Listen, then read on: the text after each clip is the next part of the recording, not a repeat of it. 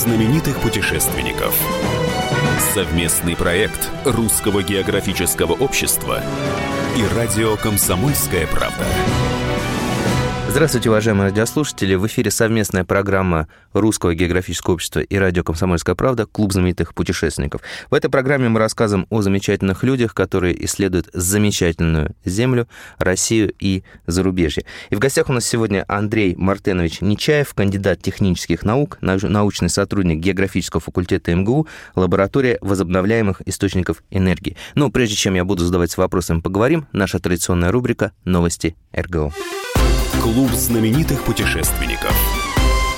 Гость одной из наших прошлых программ, велопутешественник Егор Ковальчук, вместе с Любовью Казанцевой продолжает свой удивительный и трудный поход по самым жарким точкам планеты.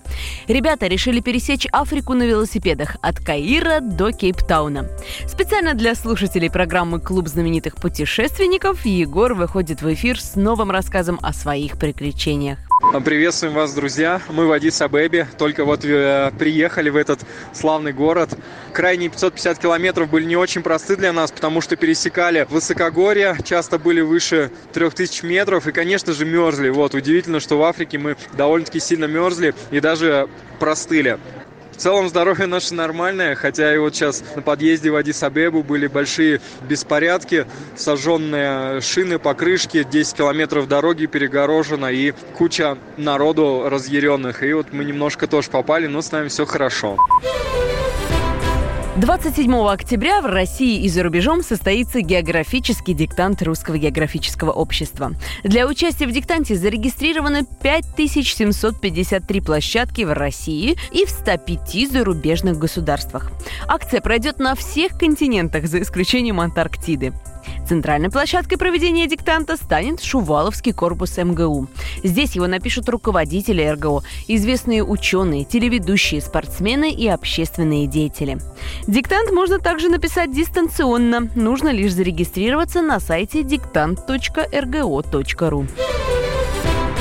Стартовал новый 6-й фотоконкурс Русского географического общества «Самая красивая страна». В нем может принять участие фотограф из любой точки планеты при одном условии. Снимок должен демонстрировать красоту и уникальность именно России. Все подробности и правила на сайте foto.rgo.ru. Клуб знаменитых путешественников. Возвращаемся в эфир. Напоминаю, что в гостях у нас сегодня Андрей Мартынович Нечаев, кандидат технических наук, научный сотрудник географического факультета МГУ, лаборатория возобновляемых источников энергии. И поговорим мы, собственно, о такой необычайно интересной теме, как вулканы, гейзеры и, собственно, Камчатка, где все это находится, поскольку Андрей Мартынович очень активно изучает вот эти вот чудеса природы. Справка. Андрей Нечаев – путешественник, географ, ученый, фотограф. Кандидат технических наук, научный сотрудник географического факультета МГУ, автор 8 книг, большинство из которых посвящены прекрасной и загадочной Камчатке. Продолжительное время изучает вулканы и гейзеры по всему миру. Андрей Мартынович, вопрос первый. Почему вы занимаетесь вот этими удивительными вещами? Как вы к этому пришли? Ну, так жизнь сложилась. Я тут ничего не планировал. Просто на третьем курсе института, я физик по образованию, вот, меня взяли в экспедицию на вулканы. Друзья моих родителей, геологи, взяли меня туда. И я оказался в 20-летнем возрасте на вулкане очень замечательном камчатском. Это кальдера-вулкан Ксудыч. Прямо внутри кальдеры, внутри большого кратера.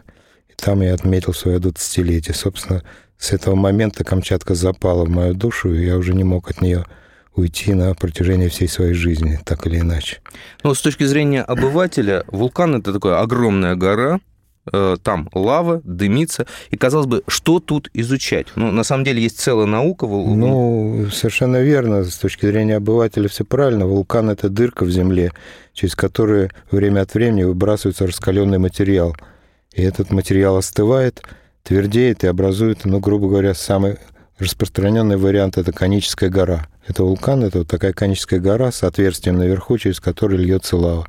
Но вулканов настолько много и форм у них настолько много разных, что вот этим не ограничивается их разнообразие.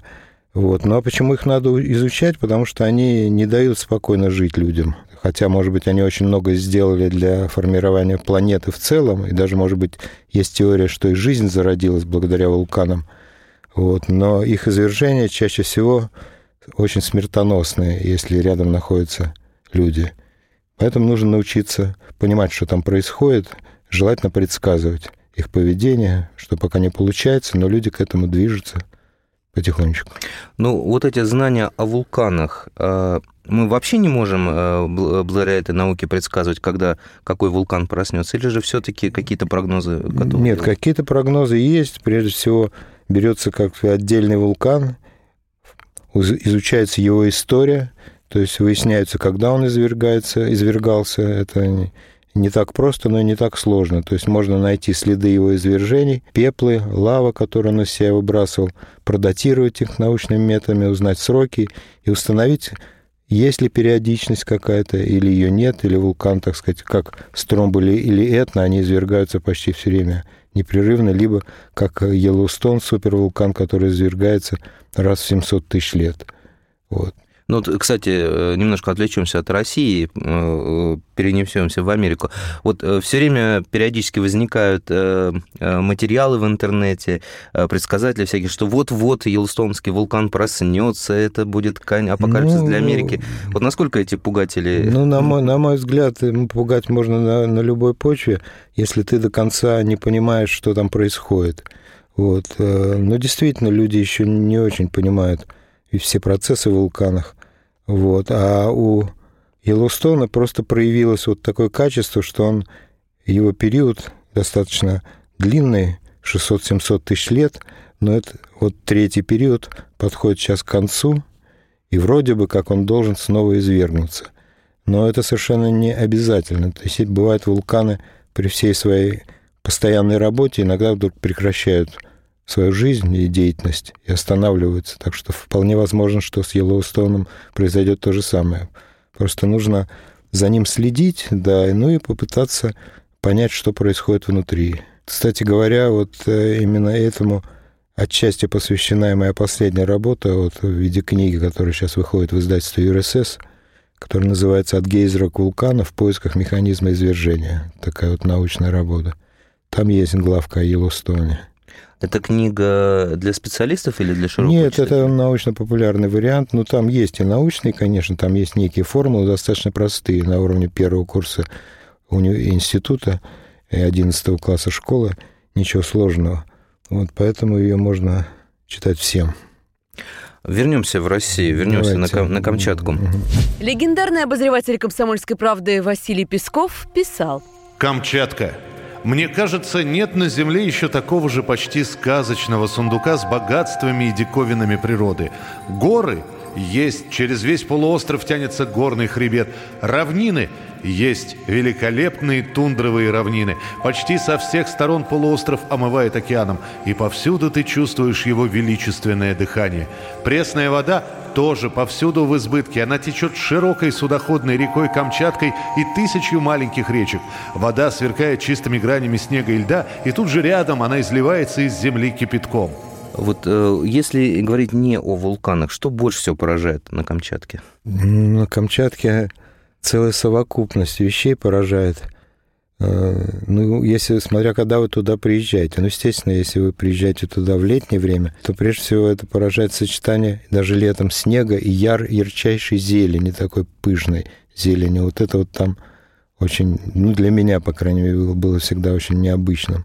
Вот, запало в душу. Ну, а затем лосось, который идет летом и осенью, такими, как писал Степан Крашенинников, большими рунами, то есть потоками такими вот. И действительно, если вы стоите посреди нерестовой реки, так сказать, мелкой реки, она вам по колено, то лосось, который идет вверх по течению, может просто вас сбить с ног, насколько плотно они идут. Вот это несколько килограммов рыбины, которые мечутся и видят, так сказать, вас и предполагают, что вы их представляете опасность для них, и пытаются вас обойти. И, в общем, это зрелище необычайное, и ощущение необычайное. А где лосось, там и медведь? Где лосось, там медведь, естественно. Ну, медведи не совсем необычное существо для России, но на Камчатке их самая большая популяция. которая еще сохранилась, около 10 тысяч особей. Вот. И есть места, где они живут, ну, особенно вот заповедные территории, там большие заповедники на Камчатке, где медведи вот максимально тесно живут, насколько им позволяет их собственное мироощущение, потому что медведь не любит столпотворения, ни своего, ни посторонних людей вокруг, но вполне адекватен, если не нарываться, как говорится. Если расходиться миром, то нормально. Не надо, да, не надо злоупотреблять. Он не любит, когда вы занимаете его территорию, а это обычно происходит вот как раз во время нереста, когда рыбаки или любители рыбной ловли выходят на берега, вот, и там они могут столкнуться с медведем, да, но в лучшем случае он их прогонит, так что в этом... Да, о худшем и думать, собственно, не хочется. Ну, тут все, что может быть, конечно. Да, природа она такая. Напоминаю, что в гостях у нас сегодня Андрей Мартынович Нечаев, кандидат технических наук, научный сотрудник географического факультета МГУ, лаборатория возобновляемых источников энергии. Говорим мы о теме его исследования, о вулканах, гейзерах и Камчатке. Скоро мы вернемся в эфир, не переключайтесь.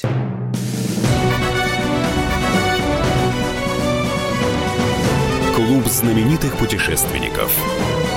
Совместный проект Русского географического общества и радио «Комсомольская правда». Он прожил эти дни в томительном ожидании. Он считал каждую минуту. И теперь он возвращается.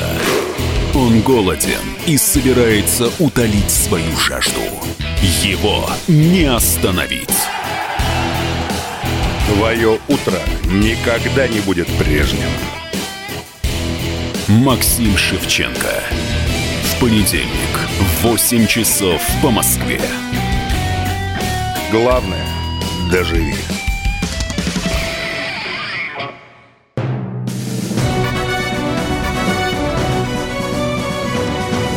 Клуб знаменитых путешественников. Совместный проект Русского географического общества и радио «Комсомольская правда».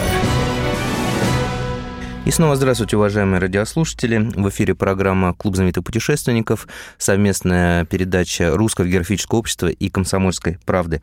У микрофона постоянно ведущий Евгений Сазонов. В гостях у нас сегодня Андрей Мартынович Нечаев, кандидат технических наук, научный сотрудник географического факультета МГУ, лаборатория возобновляемых источников энергии. Мы беседуем сегодня о таком чуде природы, как Камчатка, о ее вулканах и гейзерах. Легендарный обозреватель «Комсомольской правды» Василий Песков писал: «А вулканы, их много, вулканы, веками спящие, такие, что могут в любое мгновение проснуться. И они просыпаются время от времени, поражая воображение нашей силой взрыва, массой извергнутых горных пород, тучами пепла и особо потоками огненной лавы, напоминающей земная твердь, по которой мы ходим и ездим, которую пашем, на которой играем в футбол, всего лишь скорлупка на огненном теле планеты».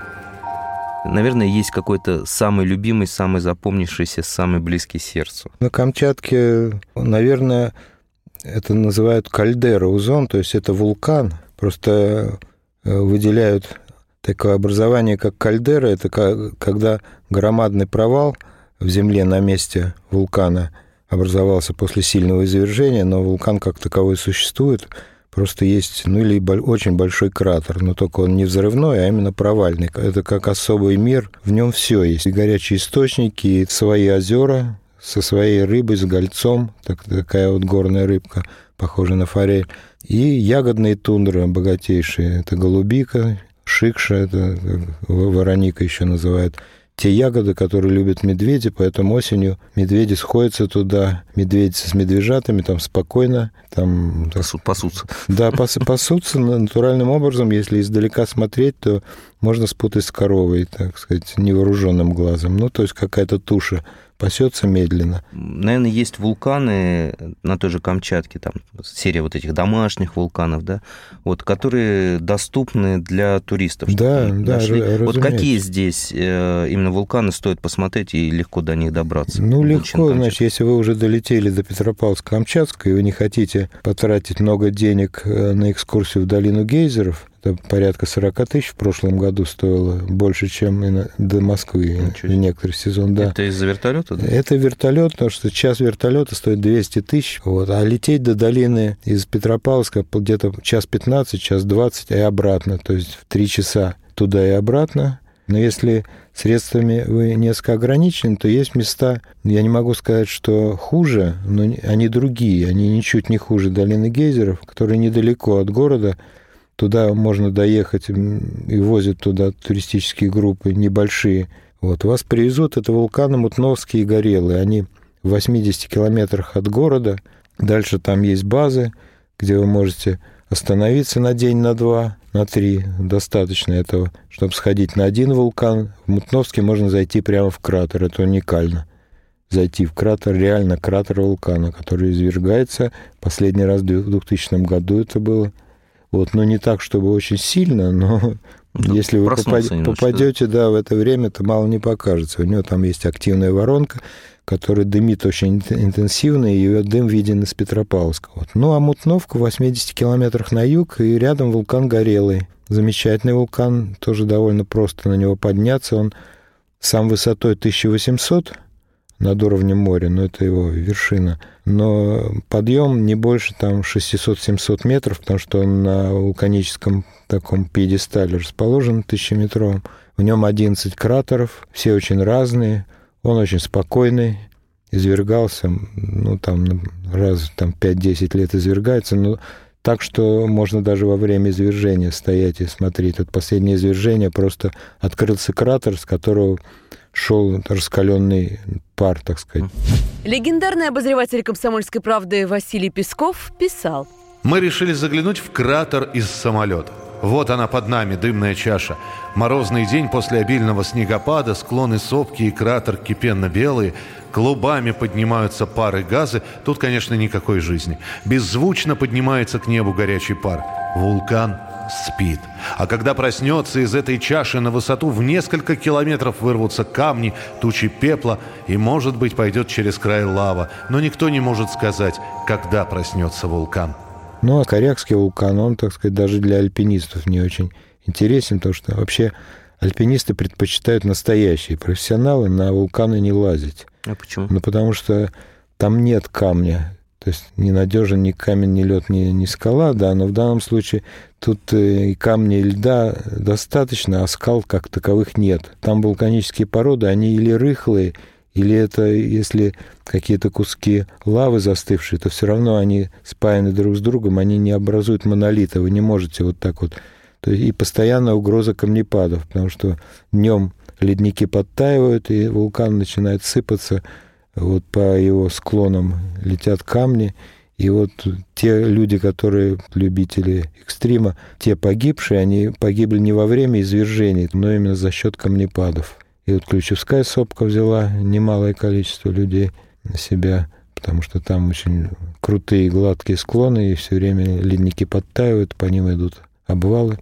Легендарный обозреватель «Комсомольской правды» Василий Песков писал. Возле вулкана покорителем природы человек себя не чувствует. Грозное величие извержения, возможно, тем как раз и пленяет, что человек не в силах тут ни вмешаться, ни изменить что-либо. Он может лишь наблюдать. По силе воздействия на чувства явление это ни с чем не сравнить. Слова «фейерверк», «иллюминация» ничтожно слабы, чтобы ими воспользоваться. Великое количество проектов, использование тех же гейзеров, энергии вулканов в качестве источников энергии. Все-таки в будущем или в настоящем возможно это, или же все-таки это красивые планы? Нет, но использовать вулкан в качестве источника энергии, это, конечно, красиво звучит. Энергии там много, но она непредсказуема и неуправляема, скорее всего. Вот. Но гейзер использовать в качестве источника горячей воды просто преступно, потому что это редкое явление природы, поэтому тоже здесь никакого разговора быть не может. А вообще источники горячие, и то, что Земля греется изнутри магмой, которая питает вулканы, это нормально. Исландия показала, как этим надо грамотно пользоваться. Там они обогреваются и добывают энергию, которую даже хотят в Европу отправлять, ее какие-то избытки у них образовались. Вот. Но они умно сверлят эти самые скважины там, где горячо. Вот и этот горячий пар используют. Напоминаю, что в гостях у нас был Андрей Мартынович Нечаев, кандидат технических наук, научный сотрудник географического факультета МГУ, лаборатории возобновляемых источников энергии. Говорили мы о вулканах, о гейзерах и о таком прекрасном месте Земли, как Камчатка. Спасибо, что были с нами, и изучайте географию, царицу наук.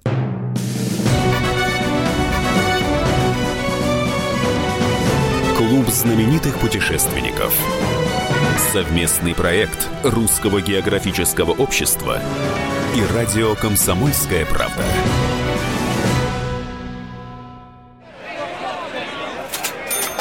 Банковский сектор, частные инвестиции, потребительская корзина, личные деньги. Вопросы, интересующие каждого. У нас есть ответы. Михаил Делягин и Никита Кричевский. В эфире радио «Комсомольская правда». Час экономики. По будням в 5 вечера.